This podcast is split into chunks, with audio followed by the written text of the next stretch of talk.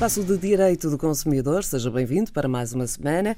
Vamos aqui abordar alguns factos e alguns pedidos que têm sido feitos também em termos de esclarecimento ao Serviço de Defesa do Consumidor. Doutora Graça, muito boa tarde, seja bem-vinda. Boa tarde. Vamos falar para já de serviços públicos essenciais, prescrição do direito ao recebimento do preço e reembolso dos valores pagos.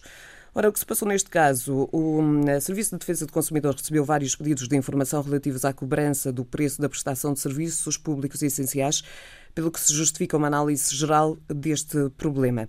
Os consumidores têm um contrato para fornecimento de gás, eletricidade ou água e durante alguns meses não recebem qualquer fatura ou são-lhe apresentadas faturas com valores relativamente baixos. Bastante tempo depois recebem em casa uma fatura com valor muito elevado para pagar relativo a anos anteriores.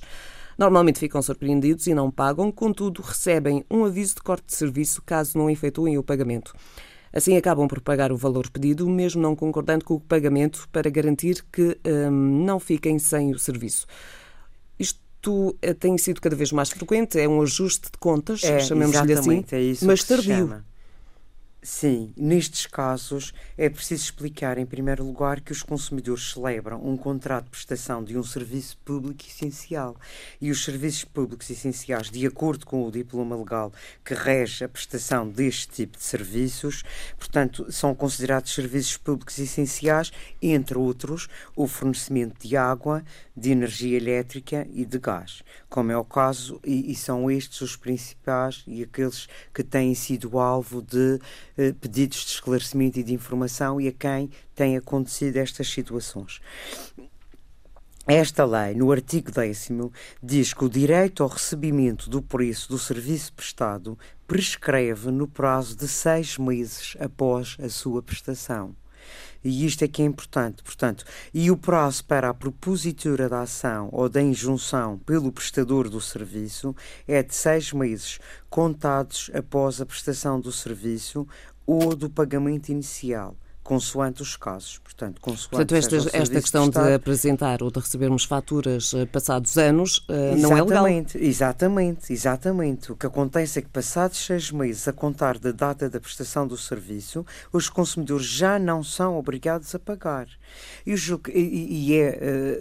O que é que se pretende com esta norma? Pretende-se evitar precisamente que os consumidores recebam faturas acumuladas, apresentando valores muito altos e que depois não podem pagar e que sentem muita dificuldade em pagar esse tipo de valores.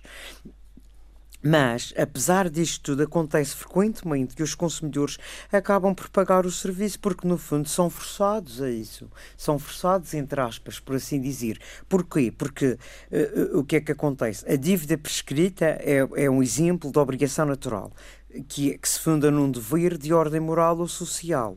Portanto, mas o cumprimento não é judicialmente exigível, mas corresponde a um dever de justiça, como todos sabemos, o pagamento das nossas dívidas, não é? E mesmo é o próprio Código Civil, no seu artigo 304, que determina que não pode ser repetida, e aqui o sentido de repetição é o reembolso, a restituição, uma prestação que tenha sido realizada espontaneamente. Mas eu julgo que não é isto que acontece com os consumidores que nos procuram, não é isto que acontece com estas situações, porque, na verdade, os consumidores aqui não estão a efetuar o pagamento de forma espontânea, porque eles pagam só porque são ameaçados de corte do serviço que é essencial, que é indispensável para a sua vida. Está a ver? Portanto, cometem-se aqui por isso, nestes casos, os consumidores podem, no fundo, solicitar ou exigir a devolução daquele pagamento que foi efetuado desta forma.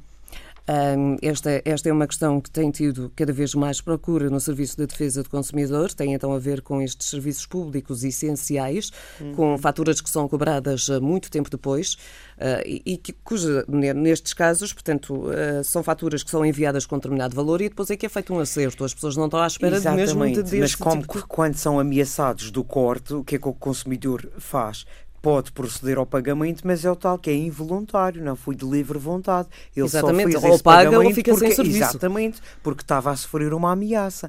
Então, neste caso, ele procede ao pagamento, mas depois pede o reembolso. Muito obrigada, doutora Graça. Já sabe que pode também procurar o Serviço de Defesa do Consumidor para esclarecer esta ou outras questões.